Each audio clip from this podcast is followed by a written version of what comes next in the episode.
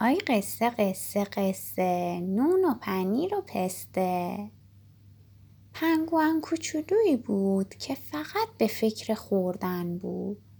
هی از دریا ماهی میگرفت و میخورد.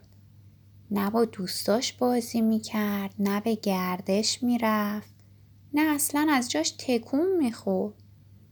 هرچی پدر مادرش بهش میگفتن بره و با دوستاش بازی کنه، میگفت که وقت ندارم. یه روز چند تا پنگوئن جدید به جزیره اونا اومدن.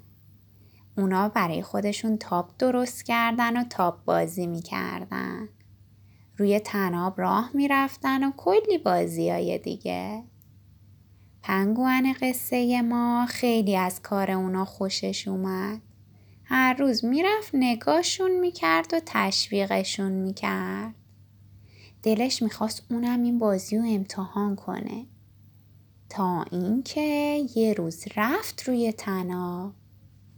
ولی همین که روی طناب رفت، افتاد روی زمین. همه بهش خندیدن. پنگوئن کوچولو خیلی چاق شده بود. برای همین نمیتونست مثل بقیه بازی کنه. خیلی خجالت کشید و زودی از اونجا رفت.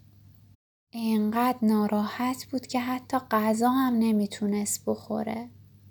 چند روزی از خونه بیرون هم نرفت. ولی چند روز بعد که از خونه بیرون اومد، اندازه بقیه پنگوئن‌ها شده بود.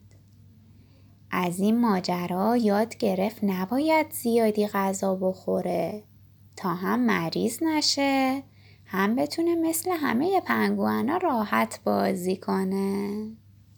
هر چیزی به اندازش خوبه، حتی غذا خوردن. تا فردا شب، خدافظ.